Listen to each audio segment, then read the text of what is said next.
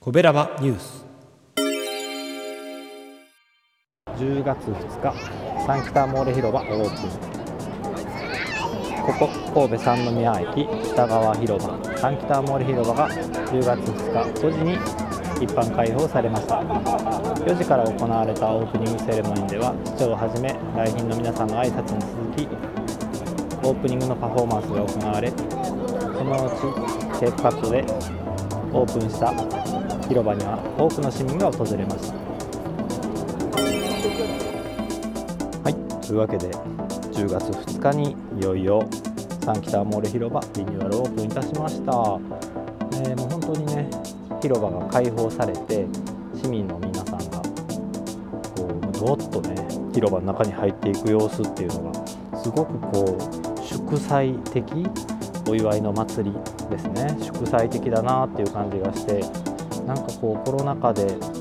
みんなねこういろいろこう心に溜まっていることっていうのが、まあ、あると思うんですけどなんかそういったものも一緒に解放された瞬間だったなっていうふうに感じました。でまああの広場なのでそんなにねこうぎゅうぎゅうになってるっていう感じではないんですけどさすがに一度にこう、えー、待ってた人がわっと入っていって、まあ、ちょっとねあのぎゅうぎゅうだなっていう感じもしちゃうんですよねもう今ね、まあ、それもこうコロナの影響だなっていうふうに思うんですけど、まあ、それでも、え非常に広い広場なのであの安心して、ま過ごせるかなと思います。そしてあの絶妙な高さのオブジェが、えたくさん配置されていて、まあ、そこに座ったり、まあ、寝転んだりでちょっとねあのもたれかかったりみたいな感じであの思い思いの過ごし方をそのオブジェの上で皆さんしていました。これからもきっとねあのその待ち合わせ場所としてあるいはさまざまなことが起こる広場として利用されていくのかなっていうふうに感じてます。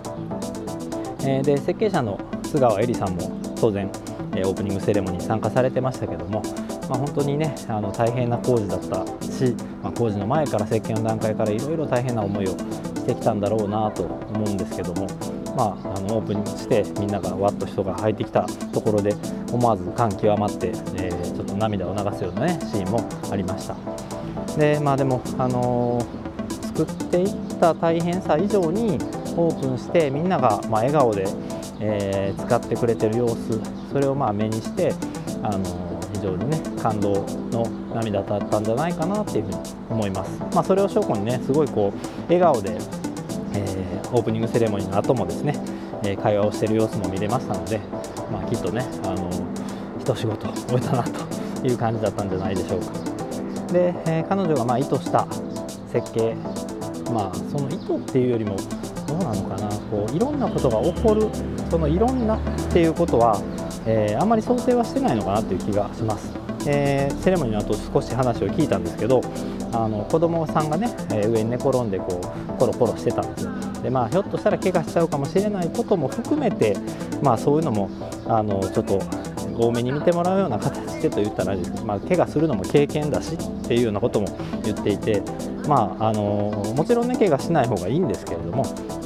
そういったこうみんながその状況をどう使いこなしていくかそこで何が起こっていくかっていうことかなというふうに思いました。まあ、なんせねいい広場ができたのでぜひぜひたくさんの人に利用してもらいたいなというふうに思います。というわけでね、えー、三北モール広場オープンしましたけれども、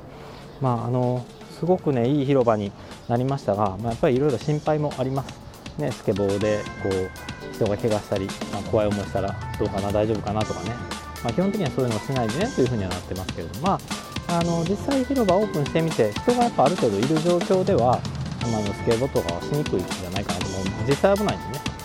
ただまあやっぱりね人がいなくなったところでそういうのやったりっていうのはまあまあ出てくるだろうなと思うし、まあ、ゲリラライブ的なこととか、まあ、いろんなことがね起こっていくと思います、まあ、そういったことをどれだけ、えー、容認しつつ、まあ、文化として育てていけるかみたいなのはあの本当に市民の、ね、力にかかってるんじゃないかなと思うのでぜひぜひ注目していきましょうこの番組は